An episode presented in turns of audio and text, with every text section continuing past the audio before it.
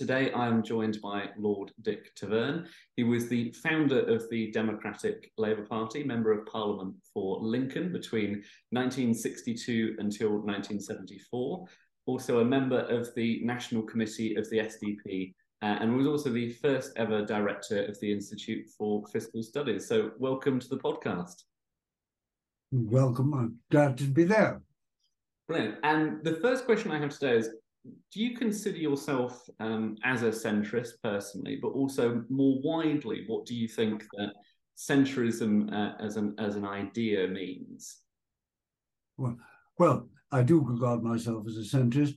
I've never been a fundamental socialist, and in fact, uh, I very strongly supported Gaitskell.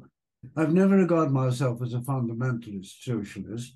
I've always regarded myself as a social democrat.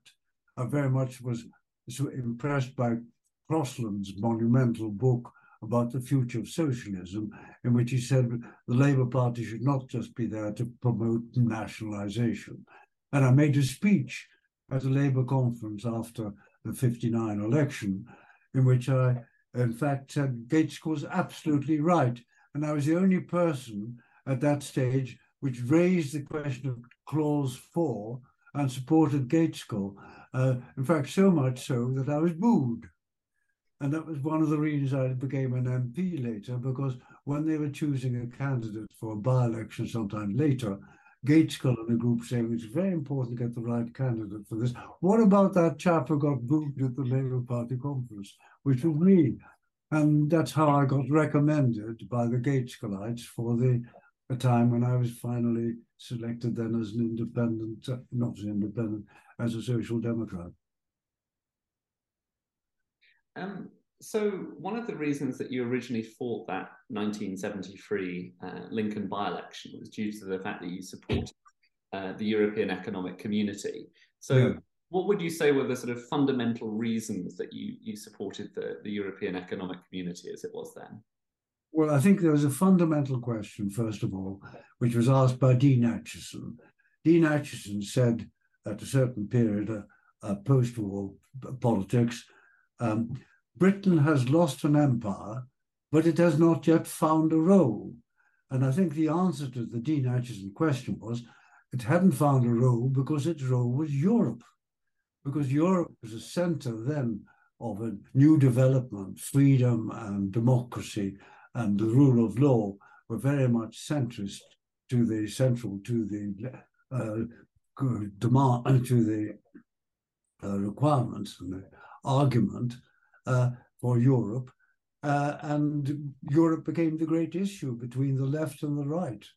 So, um, I suppose my, my, my next question then is like, how have you seen the, the European Union then evolve over time? Because of course it, it started as the uh, European Economic Community um, and then became the European yeah. Union and, and has expanded. So what, what are your thoughts on on how it's expanded and of course the, the UK leaving as well? Well, I think first of all, it was one of the most ex- extraordinary developments in post-war history because here were old enemies, France and Germany, and suddenly linked in very close friendship and gradually developing a political community as they wanted to do. So I think that was something we should have been wholly encouraged. But we were always a bit doubtful about it. We weren't too keen to commit ourselves. We were sort of half-hearted members, although we did make one of the biggest contributions to the development of the European community, which was the single market. Very, very important development. And that was a British proposal, and it was pushed forward by Margaret Thatcher and her uh, appointed commissioner. And uh, in fact, I think that the argument has strengthened over time and is very strong at the present because the world has changed. We now face a very real crisis, a very aggressive Russia, a strongly expansive China, and a somewhat uncertain United States. So we depend very much on the future of Europe. And I think this is where our leaving Europe weakened Europe and where our possible eventual rapprochement with Europe is absolutely vital to, because we will make Europe stronger. Mrs. Thatcher put it this way he says, when European nations can do things together, that they can do better together, that makes Europe stronger and we should support it. Where, on the other hand, people can do, uh, nations could do things better on their own, they should do them on their own. Perfectly reasonable statement. It was part of the Bruges speech, which people have forgotten about.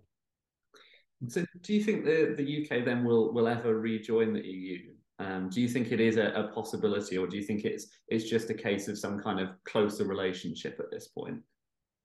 I think it's a possibility because of events, but it'll take time. I can quite understand, though I don't really sympathise with the attitude that Keir Starmer has taken, who said, "Look, Brexit is irreversible, uh, and uh, uh, we must only concentrate on making it work." You can't make Brexit work. It doesn't work. And in fact, I think the attitudes will change and is changing all the time because uh, uh, Brexit is, uh, at the time, of course, got a small majority at the referendum, but Brexit is now a very unpopular concept. And the votes, uh, the popular vote now feels that Brexit was a mistake. And the support for the view that Brexit has been a bad, dire mistake is strengthening all the time. So, what I think will happen is that if Labour wins the next election, which I think is quite likely, and I certainly hope it does, because I'm not a great supporter of the Conservative government, but if Labour wins the election next time, it will find that in order to uh, deal with the great problems of poverty and uh, equalization, uh, leveling upwards, facing them, that those problems cannot be separated from Brexit, because Brexit has led to the decline in our living standards, it's led to decline in our trade, decline in our influence, and for all these reasons, Britain has no longer become something whose opinion matters in the world. But I think that both from the European point of view, which wants a stronger Europe, and from British point of view, which wants to solve these problems, I think that uh, Britain's future relations with Europe will grow. I don't quite know when or how. I think that if the Labour government is formed as a Labour government, they will find that it makes an awful lot of sense for them to join the single European market because we've lost 15% of our trade with our biggest and most profitable market. So I think it'd be very important, and you'll see the increasing advantage of joining the single European market and indeed the customs union. Well, now if we've joined those two, then we're getting very close to being members of the union again. But that's not an argument for the immediate future. Conservatives would love to fight the next election on that again. And also because in the meantime, there are problems about immigration, etc. If we do join the single European market. Great advantage from the point of view of trade and from so many other reasons, for so many other reasons, but it does still create uh, the immigration problem for people who are worried about it. And we must all be worried about it because a shortage of labour is one of our great problems now. Um, and when, I mean, if you take the health service, when we left uh, and Brexit took place, uh, European doctors and nurses went home. And we've still got an increase in immigration, but less in the skilled immigration we need. So there are lots of reasons why I think the relationship will change, but it'll take time. Um, so you you later on created the uh, Democratic uh, Labour Party before the Social Democratic Party was later formed. So yes what was the process like of, of starting a, a, new political party and and you know did you where did you envisage it going did you see it as just a, a, sort of local movement or one that might one day sort of expand into something more national well it was a local movement i mean i wasn't at that stage in a position to launch a great national movement but whether or not it developed into a bigger movement depended entirely on roy jenkins hmm. uh, and it was a long argument as to whether or not uh, he should join me or whether that was an immature request for her to do so. And uh, I discussed it with Roy Jenkins. Now, of course, my local Labour Party, uh, which had become a very left wing militant local Labour Party, uh, was very anti Europe. At least it changed. I mean, at one stage, the Labour Party, with Wilson as Prime Minister, was rather after de Gaulle's first veto, it was in favour of our rejoining. And uh, uh, Wilson and Brown, the Foreign Secretary, went on a tour of Europe to try and win support and persuade de Gaulle to change his veto. They didn't succeed. It wasn't a very successful tour. Brown didn't always behave himself very correctly. And as later uh, happened, uh, uh, de Gaulle was asked, what do you make of that Mr. Brown, the Foreign Secretary? Oh, said this very dignified figure of General de Gaulle and President de Gaulle.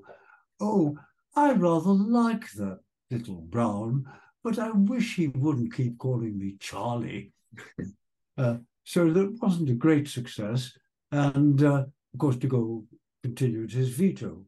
Uh, and the party, having been at one stage very pro, saw a chance when uh, Heath became prime minister, it saw a chance of reverting. Well, in fact, Heath wanted us to join. Uh, de Gaulle had died, the veto had gone, and there was a chance then of voting for joining. And Labour, which had been strongly in favour of joining, hence the tour of Wilson and Brown, uh, suddenly decided, oh, we've got a chance of overthrowing the government. So it did an absolutely disgraceful flip flop and said, oh no, we're going to now vote answer uh, against uh, joining Europe. And in fact, we're going to have a three line whip to make all Labour Party vote against Europe, what they voted for before, but this time to vote against it, to vote, uh, vote a three line whip against it. Uh, well, I wasn't going to have that. Uh, I mean, I've always been a pro European, and why should I reverse my opinion? And, every, and the local party said, oh, well, party is more important than principle. And my view was no, principle is more important than party in the end. You can't just say, every time I change my principle, I'm still sticking. Disraeli used to put it this way. He says the golden rule of British parliamentary government is that uh, stick to your stick to your party, damn your principles. And I think that's a thoroughly pernicious, corrupting doctrine. And my view was stick to my principles and, if necessary, abandon the party if it abandons my principle. And that's what we had the great row about. So, in general, do you think there's any way actually that we can we can solve that problem? Um, the the issue that you know MPs often end up going along what their party says and, and wants, um, uh, rather than actually what their own, in some cases, their own conscience or what they they believe is best. Well, uh, in fact, I mean, of course, the Labour leader uh, is not making very strong noises about getting rid of Brexit in the short term, uh, but by and large, the Labour leader is pro-Europe. I mean, the Labour Party, I think at the moment, is by and large a pro Europe party, especially because the Conservatives have turned the other way around. They've become the anti Europe party, whereas they used to be pro Europe party. It is crazy, but I think there should be a certain consistency and a certain regard to principle. And what do you do? I mean, if you believe in your principles, do you then say, I will stick in them and damn the party? or do what Disraeli says and stick to the party and damn my principles? Hmm. Well, I think it's a clear choice for anybody who cares about honesty in politics. Of course, uh, this led me to f- form a local party, mm. but I didn't think that a local party at that stage would have a lot of support and depend crucially on Roy Jenkins. Roy Jenkins led the pro European revolt inside the Labour Party, a person of the highest integrity, most successful minister in the Labour government after 19, uh, whatever it was, uh, in 1960s. Um, and, uh, and he was so firm and he gave such firm leadership. But he didn't think the time was right at that stage because uh, we would have needed the moderates of the Labour Party to support us, the Social Democrats. And the trouble about that is that moderates were the councillors, and we were about to have council elections for everybody. It happened to be after local government reform. And uh, if, in fact, the councillors needed an organisation, which they did need for fighting council elections, they would have had to stay with Labour. So that was the reason Roy Jenkins said, I can't go and join you now. Other reason, I think, was there was everyone expected Labour to lose that election. Uh, uh, and had they lost the election, it's much easier for a party to change when it's in opposition. After all, Labour, the SDP was formed after a disastrous defeat for the Labour Party. Uh, so uh, he, he, I think that he felt, and I think I felt also to some extent, that a better time to try to create a new national party uh, would have been after a Labour defeat, and when the SDP was formed. So, what really attracted you to joining the SDP? I mean, of course, you had the, the Liberals there at that point as well. So, what was what was the, the thing that sort of really attracted you towards the SDP rather than another political party? Well, because I was always a social democrat. The SDP was a sensible approach to nationalisation not making it the Ark of the Covenant and abiding by clause four. Yes, in certain circumstances, nationalization is right and others it's not, but it shouldn't be a dogma. And that was part of what the SDP stood for, and part of what I've always argued for. I mean, as an admirer of Crosland in his book, The Future of Socialism, he argued for it at that time. So, uh, yes, I mean, SDP was natural for me. I had one difference with the SDP when it was formed. I think that at that stage, a lot of the old Labour stalwarts saw that what they needed was a new Labour Party. They wanted an undogmatic Labour Party, and that's why I call it the Social Democratic uh, Party, SDP. Um, and they, a lot of them were somewhat uh, uncertain about the Liberals. I mean, David Owen actually hated liberals. He thought they were a lot of softies and weren't tough like David Owen, which he's always been. Uh, so uh, uh, David Owen was and quite a few of the Labour Party members said, no, look, we want a new Labour Party. We don't want to be too close to Liberals. And my argument was absolutely plain. There's only room for one centre party in British politics. It's difficult enough for them as it is. But um, how can you, if you have a Liberal Party and a Social Democratic Party, the centre will be split. They will not be effective. And in the end, of course, that doctrine prevailed. But it was quite a, a struggle to have an alliance between the as the Liberal Democrats, or rather the Social Democrats, and the Liberals, uh, which was the eventual uh, Liberal and Social Democratic alliance and party. So often one of the reasons that the SDP uh, struggled was, of course, you had first past the post, you had the Falklands War. Um, there's a huge number of, of different reasons that uh, in the end it, it, struggled and and didn't quite make the the headway that they, they wanted to. Um, so what do you think was the, the reason for the eventual sort of decline in the party and, and then the merger? Well, uh, first of all, I think they were unlucky about the Falklands War because at that stage they were actually ahead of the Labour Party in the opinion polls. And if they'd been ahead in the opinion polls, that would have been the replacement of a sort of militant Labour Party by a Social Democratic Party. But Falklands, I think, did an awful lot to help Mrs. Uh, Thatcher, uh, and she, she, was triumphant and, and, she was very brave. So I was to admit that. Uh, but uh, I, in the end, I think the logic prevailed that you can't have a, a, a sort of divided parties. Um, all right, then the time tides turned against it, and at the moment, what we will likely have, I think, in the next election, is um, tactical voting. Uh, lots of evidence of tactical voting, and the tactical voting at the moment, as the pattern appears, is that it would lead to something like 40 to 50 Liberal Democrat seats and a sizable Labour majority. Uh, and I think that would be a, an alliance between the two. I've always seen it as a, need for an alliance. That's really harping back to the uh, early 20th century when the Liberal Party was the opposition and then split, split into a Socialist Party and the Liberal Party, and the Liberals disappeared because of the middle. The other reason, of course, I think you just mentioned it, proportional representation.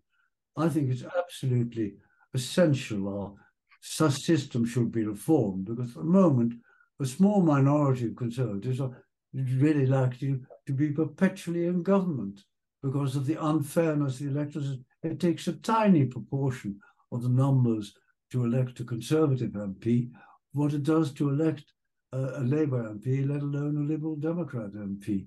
So the system is wholly unfair. Most countries have a proportional system. I think it's fairer.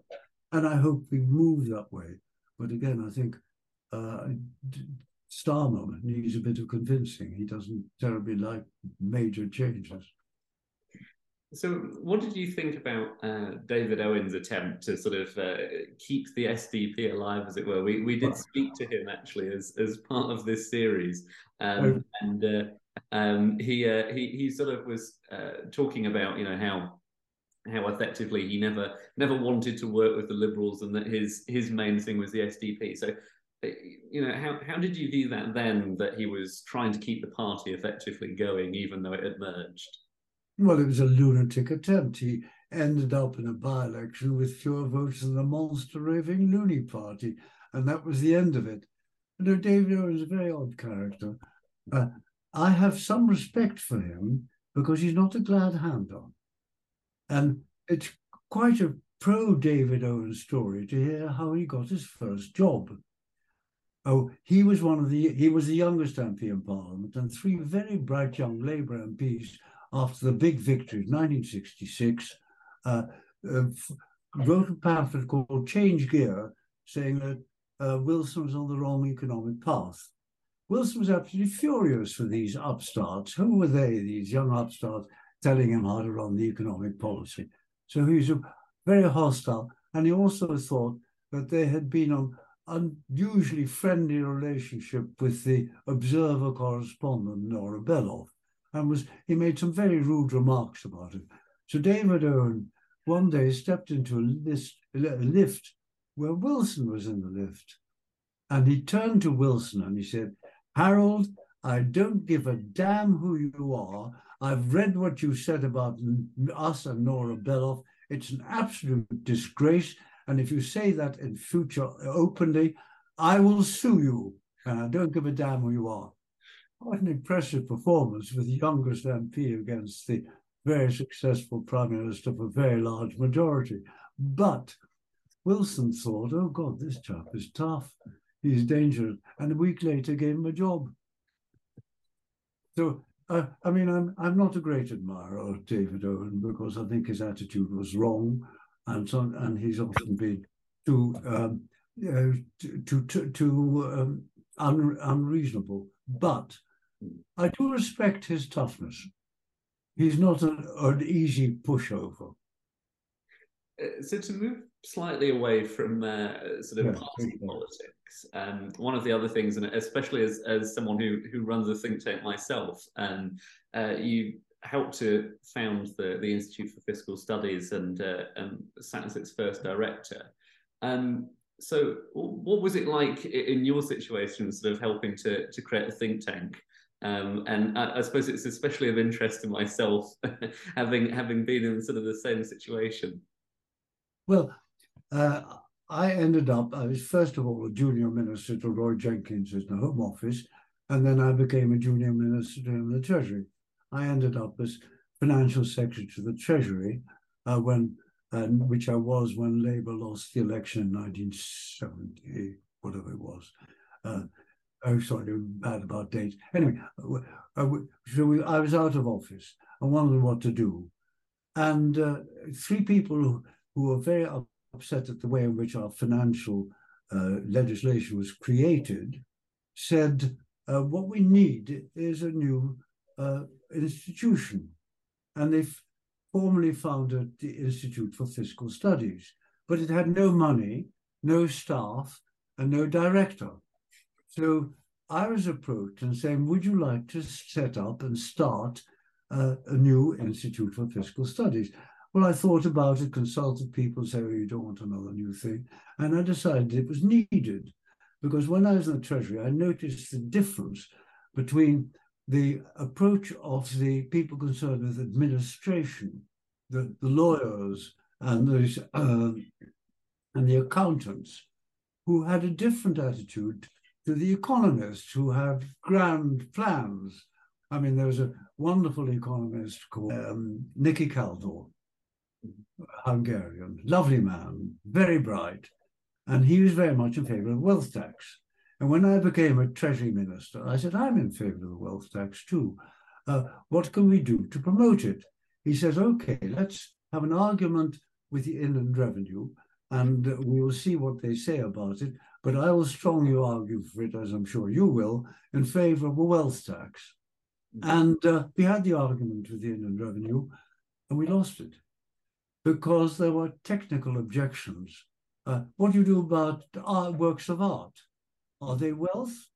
Well, if they're wealth, uh, everybody will go into, uh, will avoid it because they don't want to pay the tax on it. Mm. If they're not treated as wealth, everybody will buy art because uh, that's a way of avoiding tax. So um, what I decided to do was, yes, there was the need for a new institute, but it needed to combine uh, the expertise of the practitioners, the lawyers, and the accountants, and the economists. And I was very lucky in that I got a Nobel Prize winner, James Meade, who was a friend of mine, to be the chairman of a commission which I thought would be of interest, namely one which looked at what a sensible system of direct taxation would look at.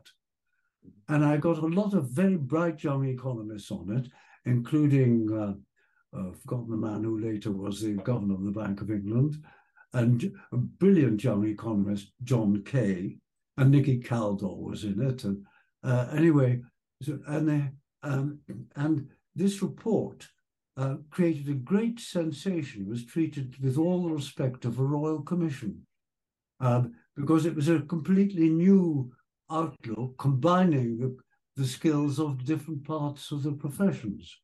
Uh, and uh, it was a great success. And then I persuaded uh, the very young economist, John Kay, who was the star almost of this profession, despite having a Nobel Prize winner at the chair, um, I persuaded him, he was 25 and he was being offered various chairs. I persuaded him, look, if you become the director of this, I will see you get an enough finance because I've been very successful raising money from business, which also wants a more sensible tax system. Uh, I will raise the finance. You can choose your own staff. And I have a lot of contacts in government because I was former financial secretary. And you'll have far more influence if you become a professor in Bristol whatever you offered. And I was right. He was a star, and uh, the success of the IFS was not due to me, except uh, in the appointment of John Kay and the setting up of the Meade Commission, and also the bringing together different members of it. Uh, but so after a while, I thought, well, it's time's now to hand over. John Kay knows all about economics the way I don't, and all these other lawyers will help him. So uh, I said, persuaded John Kay to become the director. And every director of the IFS since then has been a star. It's now still regarded as sort of Olympian detachment and objectivity. Very successful institute. It's one of the, uh, I'd say, uh, yes, it's one of the things I've done in life which I've left a legacy for. And the other thing I got interested in science. Now I start a new science foundation called Sense About Science. But those are my achievements, but I think they're far more important than my achievements as a minister. Well, thank you so much for talking to me today and for, for answering all of my questions. Um, as I said, uh, a lot of which um, were just sort of off the cuff. So thank you so much for coming on. Well, enjoyed it. Thank you.